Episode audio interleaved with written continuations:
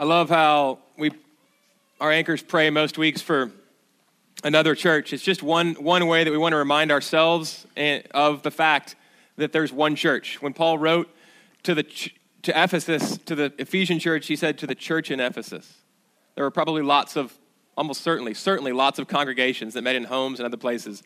But we are one body scattered throughout the city and we want to work together, not not against each other sort of defending our turf, as it were, but we have, we have the same boss.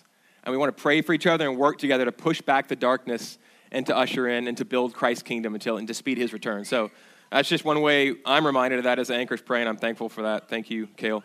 Um, okay, I have just a few announcements, not super typical, but just a couple really important things I want to say briefly, and then we'll jump in to this sermon. Um, the first is that first Sunday prayer, which is normally would be tonight, uh, first Sunday of the month. We gather here, right in this room, at 5 o'clock to pray and to praise God for about an hour and 15 minutes. Um, it's going to be second Sunday prayer this week because of Jan's Super Bowl. So uh, go watch the Super Bowl or do something else uh, festive tonight. We're not going to be here praying. If you come here, pray for me, pray for us. You'll be doing something better than the rest of us who are watching the Super Bowl, I'm sure. Um, we're going to push it to next to the 10th of 10th of February, next Sunday, 5 o'clock. So I'm looking forward to that with all of you, or some of you anyway. Um, secondly, Ray and Holly Rivera, members of ours, they are starting a marriage course in their home soon. There's a sign up in the back that you can, don't go now, I need to preach, but after the gathering is over, uh, I think it's, it's there are five slots, maybe six, but literally no more than six, five or six slots available for couples, married couples. So after that, done. Their house is only a certain size, and it, the, the, dynamics don't work with 10 couples. So uh, Ray's a believer, obviously, a counselor, a professional counselor, and Holly will be there as well with him. And they'll be, I think he'll be doing the majority of the teaching, but it's really going to be a time of fellowship too. Um, it's a prepare and enrich group. So let me just read you the six weeks um, and you can find out about all the information in the back after, after this. But week one is sharing strength and growth areas. Personality and personal stress profile is two. Communication and conflict resolution, three. Four is finance and spirituality. Five is romance, sex, and affection. And six is closeness and flexibility slash family of origin. So, um, again, it's, it's really just to grow you in your faith and in your marriage together to image Christ more and to love each other better. It's going to be every Tuesday for six weeks from 7 to 8.30 at their home starting on here's the key detail starting february 26th in their home every tuesday for six weeks after that. Um, and it's $35 a couple but dinner's included so it's basically free. Free date to work on your marriage. Um, so anyway if you're interested literally five slots and then it's closed so please talk to Ray. He'll be in the back afterwards, and maybe Holly too. Um, that's going to be great. I'm really excited that they're, they're doing that. Um, last thing, last thing, and then, and then we're going to jump in. End of year giving. We had an Advent campaign in December on which we spent, we gave most of it to our values, our partnerships, and then church planting. Uh, Paul eventually, but also the East End, the East uh, downtown church plant, which is is their first Sunday like today? I mean, it's maybe next week. It's super, it's in February. So we're really excited about that. We also had some, right before that, some love offerings, some benevolence giving that was sort of just needs in our body that, came, that arose. I just want to report, I haven't reported to you, and you need to know, you deserve to know, the final numbers for Advent giving. Now, we had at least one big gift outside of our body, people that love us but aren't formally part, they aren't members here. But still, Advent giving, guys. We were trying, we were going for 20,000. The number is $29,575 for Advent giving. So well done. Also, benevolence was 14535 So that's almost $45,000 that you guys gave toward uh, our, our needs and our values. So, out of your generosity, your stewardship, I just want to say thank you very much. And can I just give God a hand and say thank you to you? Pray, clap for each other. I mean, that's something worth clapping for. I'm really proud of y'all. I'm thankful for you. I'm thankful for your hearts and your vision. Um, so that's that. Okay. Last week, I think I broke my little toe pretty sure. I was wearing slippers around this morning, and people were like, "Nice slippers." And I was like, "I know because my shoes hurt me because my foot's swollen. Best toe to break, best bone to break apparently because you don't need to do anything about it, and it's tiny, but it hurt like the dickens. So I've been talking about it for the past two weeks, um, like I did this morning and like I am right now. Probably I've talked about my pinky toe more in the past two weeks than the entire 39 years combined of my life. Um, we don't notice what's working properly. We don't notice what's healthy. But man, you don't talk about your thumb or your pinky toe or your elbow ever, really, unless you injure it and it's sick and in need of treatment. And then you talk about it all the time. Um, why is there so much talk about gender today? Why is there so much talk about gender today? It's not because it's healthy or working properly, it's because it's sick and broken in our culture. Do you hear healthy, sane people walking around proclaiming to the world, I'm healthy, I'm sane? No, they don't talk at all about it. They just are healthy and they are sane, and you can tell. Um, who does that? Who's constantly proclaiming their health? People that want to be healthy or think they're healthy but aren't sick people. Um, who's constantly proclaiming, trying to convince us of how sane they are? Insane people. Um, the mentally unstable. So it is with sex and gender today. In our culture, in our country, sex and gender, I'm not saying the people are insane, and I'm saying that sex and gender and the whole discussion of it and the whole reality of sex and gender, they're extremely sick, they're in disrepair, they're broken. That's why we're talking about them so much. Um, so a few days ago on Fridays, I take my kids, I take one kid, I try to take one kid each week because I have three children and they're like this person storm when they're together, you know, this cyclone of activity and noise. It's all good, but um, the dynamics are different when, you, when you're with one, right? Every parent knows this if you have more than one child. And so every Friday, I try to take one of them to Denny's. Uh, oh, God bless Denny's. You can get out of there for with two plus a tip for ten dollars. It's great. No, you're not getting orange juice. You're getting water. We have orange juice at home. You know. Um, I was with my smallest, my four year old, Susanna, and she, we have not been talking about my sermon topic for the week, okay? We have not been talking about this. But she looks at me just out of nowhere. She's sitting in my lap because we were sitting across from each other as you do, but then she's like, why is this happening? And she came and got next to me. So she was sitting in my lap, or really right next to me, I can't remember which, and she just looked up at me out of nowhere and said, Dad, all daddies are boys and all sons are boys. Profound words from the, from the mouth of a four year old. See, even our children know this. Even our children know better. It's intuitive. When children are teaching adults, the sophisticates, even, the intelligentsia, the leaders in society, the avant garde, um, it's another sign that our society is in the state of degeneracy and decline and very, very unwell. And this is the cultural moment. This is the milieu in which we're currently standing. Okay?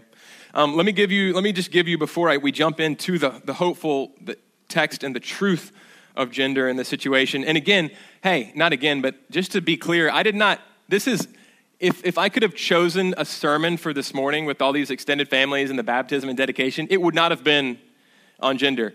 What it is, is we build out, we build out the sermon series and we're walking slowly through the first chapters of the Bible, into which is embedded the whole Bible.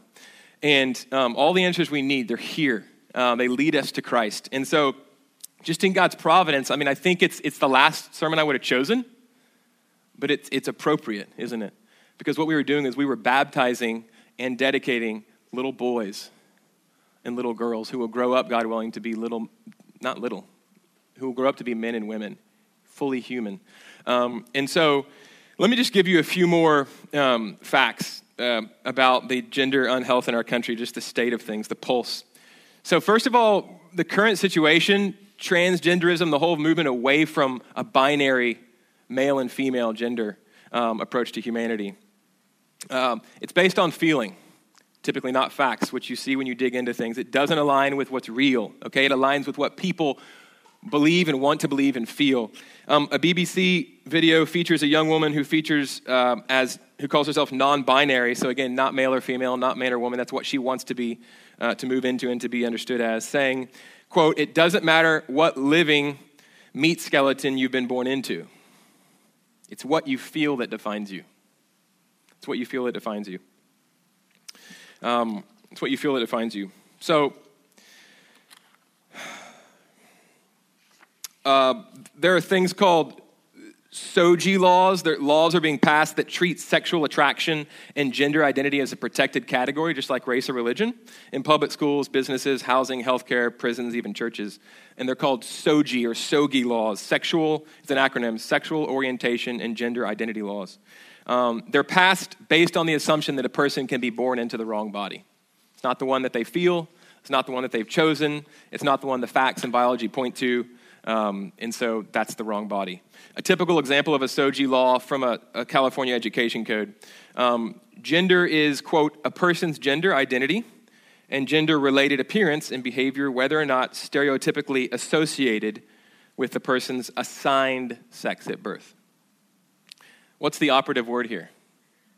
Nancy Pearcey, who's a local scholar, she's at HBU now, in her um, uh, wonderful book, uh, Love Thy Body, she says the operative word is, quote, assigned. I don't know if you caught that. Assigned as though a person's sex at birth were arbitrary, just arbitrarily noted down instead of a biological fact. The, the, the Gay and Lesbian Alliance Against Defamation, GLAAD, says Quote, transgender is a term used to describe people whose gender identity differs from the sex the doctor marked on their birth certificate. Um, this paints the picture of a doctor standing over the birth certificate after the baby is born, uh, scratching his or her chin and saying, hmm, having, having the pad out and saying, hmm, I wonder which gender I should assign here. Which one should I mark down for this baby? Instead of observing that it's a scientific fact, okay? What this language implies, Pearcey notes, is that scientific facts don't matter. Feelings do. Feeling is now beginning to trump fact. I am what I choose to be. I can determine my reality. Facts don't matter, biology doesn't matter. However, sort of as a contrast, right? So that's feelings, part of the, one of the marks of this movement is feelings trump facts, okay? However, gender is biological and it's more extensive and profound just than what we can see okay in a popular ted talk cardiologist paula johnson says quote every cell has a sex. Do you know that? I didn't. Every cell has a sex. And what, me, what that means is that men and women are different down to the cellular and molecular level. It means that we're different across all of our organs from our brains to our hearts our lungs and our joints. And, it, and the differences go even beyond that deep physical constitution, which we'll talk about in a second. Um, so it's, it's feelings over facts.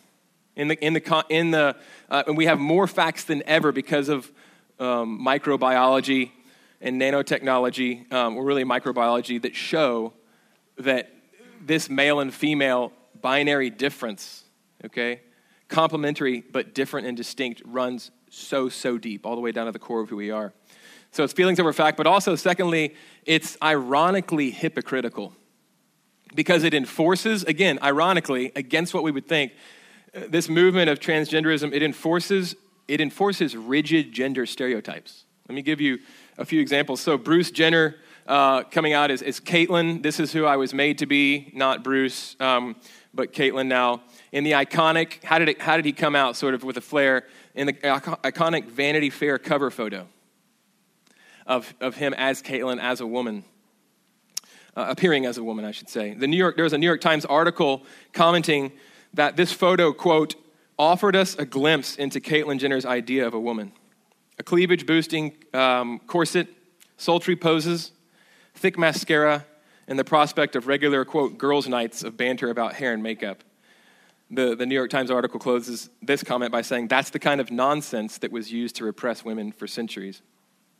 So it actually enforces these rigid. Here's what a woman is. Um, Trish, Uh, a woman named Trish, left a comment on a trans website that's, that reads this way quote, As a little girl, I enjoyed both ballet lessons and playing in the mud. I liked mini skirts and I wanted to be an astronaut when I grew up. It looks to me like the trans movement is fighting very hard to force everyone to choose whether to live in the blue box or the pink box, and no playing mix and match. She says, This to me is the opposite of freedom. the opposite of freedom. So, it, ironically, it enforces in a lot of ways um, gender stereotypes, rigid gender stereotypes, and we'll get to that a little bit more later as we get into the truth of our, of our gender and our sex. Um, thirdly, it undercuts women's rights. Again, ironically, it seems to be for women's rights, uh, for the right of someone to choose anything they want to, but it actually undercuts them. Nancy Pearcey again, she says, quote, if sex is a social construct, it makes no sense to stand up for women's rights. If there's no such thing as necessarily a woman or a man, there's no fact undergirding that. To protect women's rights, she says, we must be able to say what a woman is. Mary Lou Singleton, in the same vein of the Women's Liberation Front, says, quote, My entire life work is fighting for the class of people who are oppressed on the basis of their biological sex, including atrocities like forced child marriage, infanticide of baby girls, and female mutilation. I'm editing here, which occurs across the globe. But because of the gender identity movement, Singleton says, it is now deemed transphobic even to label these victims as women and girls. My four year old daughter knows better. My four year old daughter, who just yesterday uh, we were talking about Disney World for some reason. There's a sort of there's a sort of um, internecine fight in our house between about Disney World in particular. And my wife loves it, and my kids, of course, want to go, and I'm like staunchly opposed. I don't want to go. I been, went in eighth grade, and that was that was plenty plenty for me. I still have nightmares. Um, sorry, all of you Disney World fans. I know I'm offending a lot of you out there more than even the sermon topic. It's Disney World that I hated in this man's sermon. I can hear it now. No, no. So there's this fight going on, um, and I'm going to lose eventually. I'm sure of it. I'll just say it right now from the pulpit. Um, but my, my daughter came to me. She must have overheard us talking. She came to me with a quarter and a dime. And she said, I have two pennies, Dad, and now we can go to Disney World. And I'm like, first of all, you're wrong about the coins. Secondly, that's not even going to touch anything. Um, she has no idea about most things, but she knows that daddies are boys um, and, that, and that sons are boys. Um, fourthly, it's not liberating, it's incarcerating again, ironically, there's so many ir- ironies. It's incarcerating and it's chaotic and absurd. So, um, studies apparently show that kids without any outward boundary, a physical boundary around themselves, tend to kind of hang together in clumps. And not, there's no, there's no limit to which they can run out to. So they tend to just sort of huddle together. There, there are obviously outliers, um, but that's what studies seem to show when, um, when kids are together without a boundary at all. Um, I've, been, I've mentioned this before, but I don't know if you've been to India. I was in Bangalore and Mysore and Yelahanka and some other places, and the, the traffic is insane. At least it was when I went 10 years ago. Um, it's crazy. You would think that there would be utter freedom because there aren't any lanes. Utter freedom, but there's not freedom, it's chaos. I saw uh, there was a highway on which we were driving, and other things that I saw, not even mentioned. There was a, a, a boy of probably 13 years old uh, on a bareback on a horse riding against traffic on the highway. Um, it was chaos. It wasn't, it wasn't freedom. No lines, no delineations, no borders, no boundaries. It's not. We think that means liberation, but God's word teaches differently. The Super Bowl's tonight. Imagine football with zero limits no lines, no rules, no offsides, no five yard gain, no breakaway 45 yard run, no yards. No 80 yard punt return, no sack because there's no line of scrimmage, no safeties, no touchdowns, no points. This is not f- free freedom at its highest. This is not amazing. This is, uh, this is absurd. This is meaningless. This is sad. Um, within that, and I want to I want to just sink into this for a minute or two. Within that non-liberating idea of the transgender movement and this confusion, um, it's actually extremely culturally bound, in particular, this movement. Nancy Pearcey says, quote, postmodernists claim to liberate us from the oppressive rules and roles, but is this view really liberating? Not at all. It says we're trapped within our culture's current worldview, that we have no access to truths outside what we've been taught to think by our culture. So it is telling us what is true, okay? And it is very narrowly culturally confined and time bound. Um, let me illustrate this in another way through a teacher, pastor, writer called Tim Keller. Um, while he was lecturing at Oxford, he came up with this thought experiment involving an Anglo Saxon warrior from 800 AD and a, and a modern, urbane Manhattanite walking around the city. Um, he said, Imagine the Anglo Saxon warrior with a battle axe, maybe on his back, kind of like a Braveheart type thing. He's walking around Britain in 800 AD, and he has two urges, two feelings. One of them is to break people, to attack. There's an aggressive urge to attack, to fight, um, to, to attack people, to harm them, the, the enemy, okay? Or just people in general, and to assault. And the other urge is he's attracted, he's, there's a same sex attraction. So, again, I'm going to focus in three weeks on marriage, and we're going to talk about homosexuality more pointedly. But again, it's all, it's all related, this gender confusion, okay? Um, and so he, he, was saying there are two urges that he has. Now, which one is he going to pay attention to and act on, and which one is he going to push aside? He's going to act on the first one, and he's going to say, That's who I really am. And he's going to push aside the second one. Why? Because his culture doesn't aid and abet that. His culture isn't teaching him that. His culture is pushing him into this other funnel. Okay, so by contrast, the Manhattanite young man, he's walking around and he has the same two urges.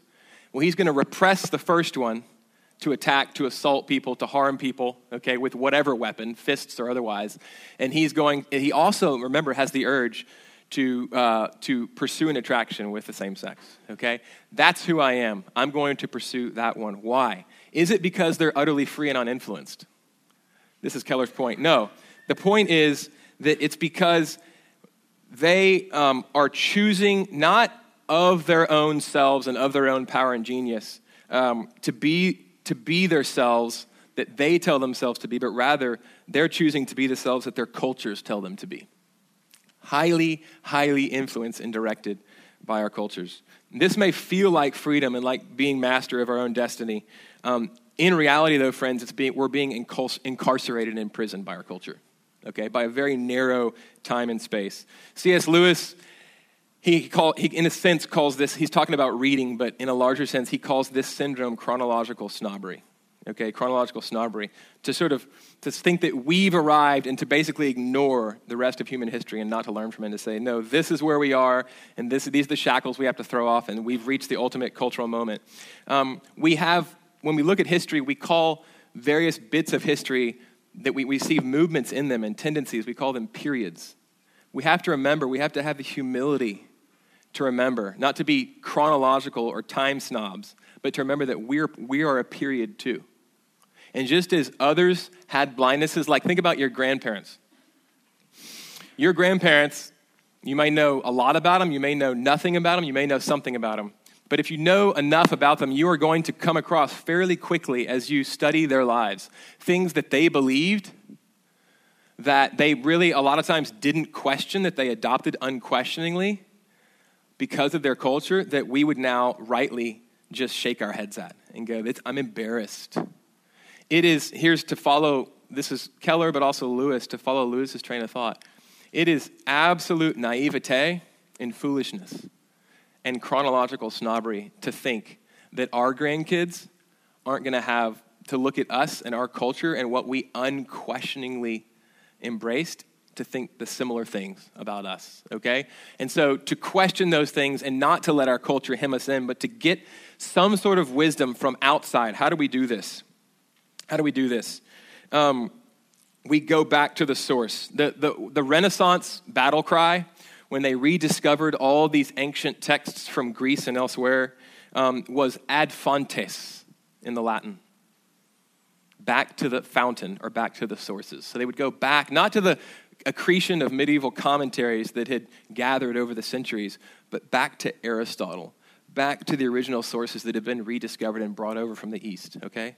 And so um, that, was, that actually helped lead to the Reformation back ad fontes, back to the sources, back to the source, back to the Bible, back to the only book, aside from imitators, aside from imitations that came later, the only book that has ever claimed to be the Word of God for the people of God through God's people. Okay? Um, we go to ancient texts. Why? Because not because they didn't have blind spots, they have different blind spots. And so they, we can see those blind spots because we're not in them, but they help us see ours because they're out, they're not, they're not bound by our culture. The Bible was written within culture, but it claims to be the Word of God, written by God through men, by the one who sees all, over all cultures, and to all cultures. It's not, it's in culture, to culture, but it's not culture bound. That's its claim, Okay? So, what's the biblical picture that Kale read in Genesis 1 and 2 here of what? Of gender, of human gender. What, just briefly, what do we see here in contrast to what we're sitting, what? Right in the middle of in this period of ours. Why am I preaching this? Because, first of all, it's here. But secondly, so it's here in the text. So I need to preach it. I, I don't, I, my flesh wants to skip it. But I need to preach it because it claims to have something to say to us, and two, because it really does, because we are here in this cultural moment. And we need to, and I'll get to this at the end, fight. We need to fight with truth and, hey, and I'll get to this, in love. Okay, and I'm to get to that. So, what, what does the Bible say in contrast about our gendered, engendered humanity? First of all, it's elevating. It elevates gender, it doesn't downgrade it. We're not meat skeletons um, okay?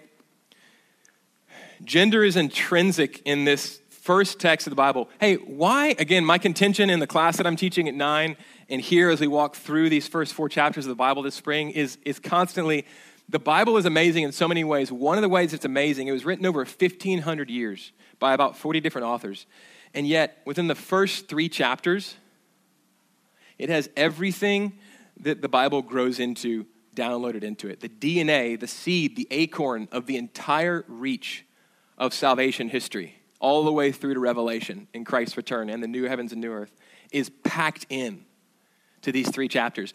How, case in point, how, how is gender, this modern problem, how is it touched on relevantly here? It was written 3,400 years ago in a, in a deceptively apparently, I should say, simple but very complex text about God speaking, a garden, a man and a woman, a snake. Because everything we need is downloaded in seed form, reduced here. Okay? What do we see about gender here? Very briefly, gender is intrinsic to what it means for us to be made in God's image. God, you know the story. We've talked about it before, even if you hadn't, if you've been here at all. But if you haven't, just a few seconds on how in Genesis 1 God made all things. It's an order of ascending importance, basically. He makes all things over the course of six days. And what? The old phrase, He saves the best till last. He saves the best till last. He makes humans last to rule and reign as His image bearers alone. Nobody else gets to be made in His image over all that He's made. And all that He's made is very good. Okay? And um, He what do I want to say here? With all the other things that he makes, it's just fiat, it's just command. It's let there be and there is. Every time the refrain's the same let there be, let there be. There's no consideration. It just is because all things come about by the power of God's word. And yet, with humanity, he pauses, as it were, and it says it's a break from the constant refrain. It's not let there be, it's let us make. Right here, we have one of the first glimpses into the Trinitarian councils of God. God is not solitary, He's a community. He's one in essence, but He's a community of persons Father, Son, and Spirit. And we have this community saying, let us make humanity in our image, a community. Okay? A solidarity, a unity, but a community. And it's the best of what we're going to make, and we're going to put our likeness and image on it. Um, so it's intrinsic to what makes us human. It doesn't just say, God didn't just say, and, and, and it, uh, let us make man in our image. And so he made human, human being, or humanity. That's not all that we get. We get, and, and so he made them male and female. So, part of the first time that we see humanity made in God's image, what's the stamp of Imago Dei? What is the stamp of the divine image? What is first unpacked and unfolded for us in Genesis 1:27? It's that he makes us male and female. A binary engendered engendered nature, male and female, equal in worth but distinct and complementary, just like the sun and moon, just like the earth and sky, just like the night and day. It happens throughout creation. And then his coup de grace, his cherry on the top of the banana split sundae, his best for last, male and female. Male and female alone, together, best and fully image as God intended himself in his Trinitarian nature. Isn't that beautiful? You can't, hey, here's the short form of saying what I'm trying to say. You can't get a, more of a, of an exalting, ennobling, uh, validating stamp of approval on gender than what we get in Gen- at the end of Genesis 1. So it's, it's, it's the opposite, okay? It's the opposite. Um, also, it's liberating. It's not just ennobling and exalt, it doesn't just exalt gender and think the best of it and how it's intrinsic to our image. It's liberating. Recall those kids on the playground that I mentioned, how if there's no limit around them, they just clump? Um, when there's a fence put around them, when there's a, a delineation of border, studies show quite the opposite happens. They run, they take advantage of the full space because there's a limit. There are delineations there, and there's freedom within those. They can go to any place. They can play in the mud or wear a skirt. Okay? Um, they can play with dolls. They can be an astronaut. It's not one box or the other, okay? It is gender wise, but within that delineation, they can play, okay? They can break all these boundaries that we put on them now because we don't, we're, we're trying to eliminate those shackles as we see them, right? Um, again, games like the football game I said that have boundaries and rules can be played and enjoyed. Let's play Monopoly. All right, how do you play? I don't know. There's, there aren't any rules. It's extra fun. It's the extra fun version of Monopoly. No board, no boardwalk. There's just nothing. You can do whatever you want. That's dumb. I don't want to play. Okay? The rules give us a game, they give us something to play within. We need to recognize, by contrast with what our culture is telling us, and embrace and revel in our limitations and delineations as male and female, and to live into maleness and femaleness complementarily. Okay? Um, we are eternal, finite beings. I was born a man and cannot be a woman. Um, recognizing this limit blesses me and those around me. I was made for it. Just like groundhogs are blessed when they recognize they cannot fly, and hawks are blessed when they recognize they should not and cannot live well underground. Okay? Um, have you ever used a pencil that wanted to try to be a stapler? Pencils don't staple well at all, just terrible but they write super well. Stapler that you try to write with, it's absurd. A stapler was made to staple, a pencil was made to write with, um, a hammer was made to pound. Nancy Pearcey again, she says this Instead of escaping from the body, the goal is to live in harmony with it. And again, this idea, this biblical idea of gender that we have here, it's at the core of what it means to be human as far as what God is telling us. It's not peripheral, it's not something on the edge of our humanity. It's, it is what makes us a huge core foundational fact that makes us human. It's not dependent on feeling, it's factual. And it's far, it's, it's more pervasive than just our bodies and even just ourselves. It's spiritual, it's intellectual, it's emotional. Equal but distinct and meant to be complements.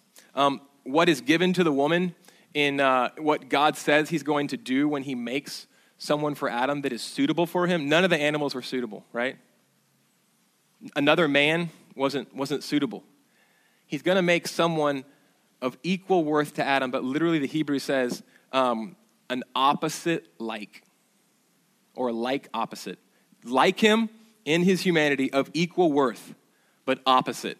Looking into his, literally the Hebrew means looking into his eyes face to face on the same footing, but stands distinct and opposite and fills in his gaps. You know, the, the, the philosopher and theologian uh, Rocky Balboa, as, as he put it so well to, to Adrian, I think in the original Rocky, he said, hey, Oh, I got gaps. You got gaps. Together, we got less gaps. He was basically exegeting uh, the middle and the end of Genesis chapter 2. And I'm sure he knew that. But that's exactly what God made us to be in the way that images him best, okay? Satan hates God. Satan hates God. So when God, he wants to destroy God's creation, especially when God saves the best to last and makes something that he puts that he makes in his own image and says fill the earth with my image and do it by being by coming together as binary male and female opposites we'll get more to that in three weeks um, Satan, if he can't destroy God, and he can't, what's he going to go after? He's going to go after his image. And how is he going to do that? He's going to go after gender. He's going to mar it. He's going to destroy it. He's going to try to blow it up. And that's exactly what we're seeing in our culture today. How do you, in the, all, the, on all the movies, the, uh, where the, you have this hero that's like untouchable, he's just, you know, he's just destroying everybody in his path and he's moral and upright and there are no weaknesses. What does the arch enemy always do to get him? Who does he go after? His kids. His wife or his kids. Satan is no dummy. He's smarter than all of us put together. He's thoroughly evil and he's a, dece- a deceiver and a liar, but he's smart. He's been around a long time. He's been observing us a long time. And he knew that the best way to get at God was to go take his children down. And he knows one of the fundamental ways he can do that is by attacking gender.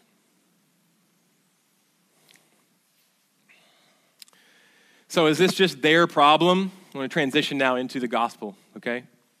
Um, and then give us some things to think about, and then we're done. Is this just their problem? Am I just talking about sort of the world out there? May God let it never be the case that anyone in this pulpit, in this church, ever preaches or teaches in such a way that I, that I, that I preach that. No, a few reasons, three reasons why not. One, think about our kids. Our kids are just starting to grow up, and this is seemingly a runaway train that's just going to get worse, okay? I'm not fatalistic. I have great hope. I have great hope. You know, you know, the New Testament was written into a culture that was farther along in degeneracy than ours, the Roman culture. Infanticide was normal. Okay, transgenderism was quite normal. All these things. And was that talked about a ton? Not really. The gospel was proclaimed. There's hope. Culture changing, Christ bringing new creation, endowing hope. Okay? Um, but for our kids' sake, we have to talk about this. We have to address this. We have to talk about it with them. We have to talk about it together. We have to let them see the beauty of, of what the Bible says about gender and our humanity, okay? Um, if we're citizens of this country, we have to care about our country enough to talk about this in the public square. Um, it, it, we don't hide the truth. We do it not in judgment, but in truth. We, we speak the truth in love with boldness. Um, but also for my neighbor out there, especially the ones suffering from gender dysphoria it's misery. They might say it's liberty, but it's, it's, it's wreaked so much havoc and will continue to do so as long as it exists. It's plunged many into darkness and chains. Um, my neighbor's welfare is my concern. My neighbor's problem is my problem because God said, Love thy neighbor as thyself. And then he did it. He came down from heaven and he loved us in such a way that it was at ultimate cost to himself to bring us back to him and back to his Father. Um, so, Perhaps most poignantly, though, um, it's not just a problem out there with our kids, with our country, with our neighbor, it's a resident evil. Okay? As Sam Allberry says, um, he's a same sex attracted, celibate evangelical minister and author in, in the UK. Um, he says, None of us, get this, none of us is straight. According to the Bible, none of us is straight. None of us can point the finger. Why?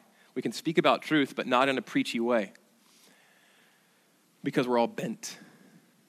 We're all horribly bent, disfigured, and shattered. In fact, the Bible says we're dead in our sins and trespasses. Sin has thoroughly bent us and, and ruined and marred um, humanity in us. It's a human problem. Um, God made all things good. He made male and female persons good in complementarity to image uh, their creator in the masculine and feminine glory that they were given. Um, but they chose to enthrone themselves over God. We do it every day. And all that was at their, um, all that was their domain to tend turned to dust. Um, our first parents, through their disobedience, cracked all they had dominion over, good creation, and they cracked. We are all bent. None of us is straight. Um, we may not struggle with gender dysphoria, but none of us is as God intended or intends us to be. So, just a few examples all manner of infidelities in each of our own hearts, um, from adultery to lust to unwarranted longing. But just to stick, to gender specific mal, malformation for now, um, men were made to initiate, chiefly in love, women created to receive. Um, there's so much more to it, but men are the heads, women the helper, not taken from Adam's side, not from the ground like Adam was, but from him, not from his head to rule over him, and not from his feet to be stomped on and domineered over, right? From his head to be an, e- from his, excuse me, from his side to be a helper, and equal, but looking him in the face opposite. Okay? Different. Imaging the Trinity. Um, our bentness as men often um, result in being overbearing and abusive or passive, sort of ironically, counterintuitively. We can be passive instead of rising up and leading in love like we're supposed to be. Men tend toward passivity or being overbearing and abusive. Women can strive to control um, instead of receiving and helping, and, and that often manifests in manipulation, uh, nagging, gossip. Um, we could go on. We could go on. And th- those are just, even those aren't necessarily always true in our sin and bentness, and there are a thousand other examples, but that's just a touch, okay? The point is, we all fall short of God's glory and of our original intended goodness. And in our more honest moments, all excusing aside, we, we understand this. So, what do we do? So, we are all bent, but as many of us know, as we need to be reminded, as some of us don't know, there was one who became one of us, and this is what the gospel is, who was not bent, who was straight as an arrow in every way, who was in perfect relationship with God, untainted by sin, fully loving God from the heart, and fully loving his neighbor as himself. And he came and he entered our darkness and he took our darkness upon himself.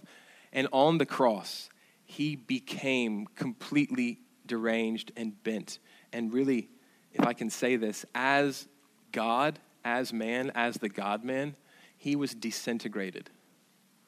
He was eviscerated, body and soul, on the cross. He took into himself the effects of our sin and our curse in order to pay for them before a just God and to bury them and to rise as the first fruit of a new creation.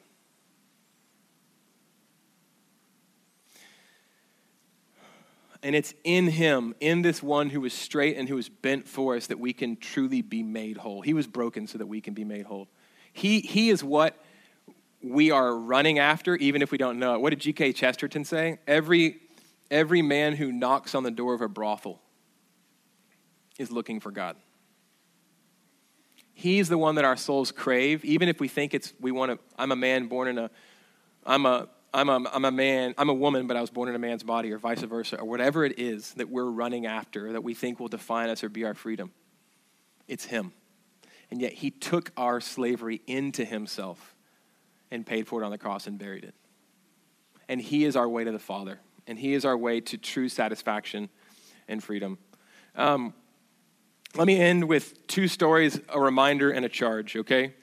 Um, there was a kid named Brandon that actually, this is, this is a true story that um, this author that I've been telling you about, Nancy Pearcey, tells in her excellent book. Again, it's called Love Thy Neighbor. I'd highly recommend it. Um, she's well acquainted with this, with this boy and his, um, and has spent a lot of time with him. He was out of step. His name's Brandon. He was out of step with this John Wayne masculinity that we see portrayed in our culture a lot of times. I love John Wayne. I'm a, I'm a fan, but I think there's a wider there's a wider spectrum of masculinity than John Wayne, right? He wasn't interested in sports or video games, but in relationships and emotions. Um, he said he felt like a girl on the inside. And hey, that's what his culture was telling him, right? Hey, you were born in the wrong body. Yet he admitted, I realized surgery wouldn't change the way I looked, but it, uh, it would change the way I looked, but it wouldn't change my genes and chromosomes. So what did his parents do? His parents worked to help him understand and not buy into the lie that he was a girl on the inside, that God should have made you a girl, but that he was an especially sensitive, emotional, uh, relational boy. It's not that you're wrong, Brandon, it's that the narrative of our culture is wrong and is a lie. Um, so they introduced him to, to stories like Esau and Jacob, where it's Esau that's the John Wayne man, but it's Jacob who's the homebody who hangs out with mom and cooks.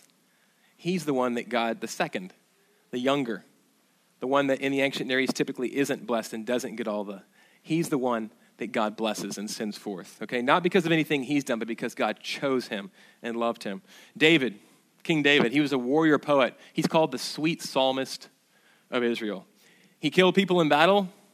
He was a warrior, but he was also a deeply thoughtful, reflective, relational person who cries out for the living God. He wants to know and be known by God, and he longs for him. He thinks about God on his bed.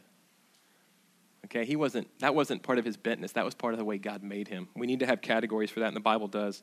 In the New Testament, the gifts of the Spirit aren't divided by gender. Prophecy and teaching are not masculine. Mercy and service aren't feminine. The Spirit distributes them to each one just as He determines. 1 Corinthians 12 11. Um, the greatest man who ever lived, Jesus Christ, how did He describe Himself? Come to me, come to me, for I am gentle. I'm gentle and lowly of heart. And He showed His power to us through His gentleness by submitting to the will of the Father and dying in our place. Um, his parents also showed him how gender stereotypes are often arbitrary um, based on historically changing social roles. So, in the pre industrial society in the West, uh, before the Industrial Revolution, women often worked, the wife would often work right alongside the man on the family farm. Um, and the man was often way more involved in his children's education because he worked out of the home typically on the land. And so it wasn't the man goes off to work and is away from the family, and the woman is the one doing all the stuff around the house, and the woman isn't helping the man in his labor really until about 200 years ago. So is it wrong the way we live now? No, but it's a cultural product.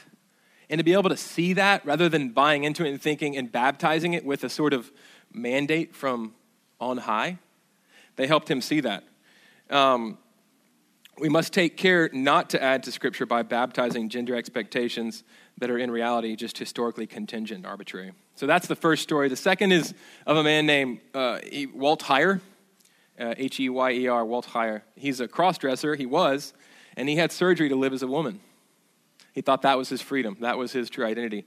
But eight years later, after that surgery, he believed on Christ and was saved. Um, he transitioned then back to living as a man, and he said this He said, The restoration of my sanity would only come by reversing the gender change and going back to living as the male God had made me to be. The biological fact is that no one can change from one gender to another except in appearance.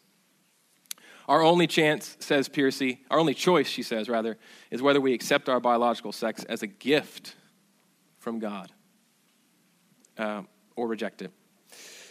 So, a, reminder, those two stories, um, and, and, a reminder and then a charge. The reminder is this we're not just speaking, when we, when we stand on truth, we're not just speaking about facts. We're warring against powers and principalities that we cannot see, but that are raging in the heavenly realms. As Paul said to the church at Corinth, he says, For though we walk in the flesh, we're not waging war according to the flesh, for the weapons of our warfare are not of the flesh, but have divine power to destroy strongholds. For we destroy arguments and every lofty opinion raised against the knowledge of God, and take every thought captive to obey Christ. And the charge is this we, let, let us speak truth, the truth that God has revealed to us in His Word about our humanity and our gender. Boldly, the stakes are high, everything is on the line. Uh, but let us love those who are confused and hurting and even hating us in God. They are not the enemy, friends. I can often think that they are, or whatever they are, the, the person that's opposed to God or opposed to me is an enemy. But we're told to love our enemies, and we're told that we have one enemy, Satan, and sin. To rage against those by standing on the truth, and the truth is Jesus Christ, and that he's come for 100% of people who do not deserve what he gives, which is all of himself, and full access to God his Father, okay, through his perfection given to us freely through his broken body and blood. Um, so they're not the enemy. Satan, sin, and death are. And those things have been defeated by Christ, our arch, uh, our arch champion, our archagon, um, King Jesus. So the first church, before he actually, when he, after he'd come to Christ perhaps, and before he transitioned into being a man again, Walt Heyer, um, the first church that he went to asked him, actually asked him to leave. The pastor literally drove after the service to the man's house, knocked on his door, and he said this He said, We don't want your kind in our church. Do we want to send the message that they need to solve, they, people? I don't care if it's transgenderism, gender dysphoria, I don't care what it is. It's, it's not going to be that obvious a lot of times, but let's say it is. Do we want to send the message that they need to solve their issues before showing up in our midst? No, that's what we're for to give Christ to all because we're all sinners and we're all broken. None of us is straight. Be- uh, belong, friend. And at some point, we want you to believe. We hope you will believe. And if you don't, you still belong. And then eventually, behavior comes over the course of a life through faith in Jesus Christ and what he's done and who he is. And lastly, We need to listen and not just talk and not just speak truth. We have things to learn. Um, Pearcey says churches must also recognize that people with gender issues are not just needy people with problems. Many have gone through intense emotional and psychological healing and have much to offer in ministry to others. Quote, having these issues, Walt says, has caused me to listen carefully to Jesus because I know I need his help. Many gender dysphoric people that are seeking, that are hurting, that have come to Christ or not, have gone, have had to go through, and if they're on their path to healing, have had to go through a lot of soul searching that we haven't and that we would do well to learn from. So we have lots to learn, and we have we have only love to give because it's what's been given us in the person of Jesus Christ. So may this tribe increase, Lord. Um, may we be a hospital for sinners and not a museum for saints, to use an old worn phrase. Um, let's pray. Father, it's, it's a heavy topic. It's, it's a topic that's needful. I thank you for giving it to us at the start of your word, for showing us a big part of what it means to be human, to image you. Help us to be unabashed in speaking truth and shameless in our love. Profligate, Lord. Prodigal in our love as children of our Father, who indeed is a prodigal God. We love you. We bless you. Make us into the image of Jesus Christ. Um, thank you for what you're doing and for who you are. In Jesus' name, for his glory. Amen.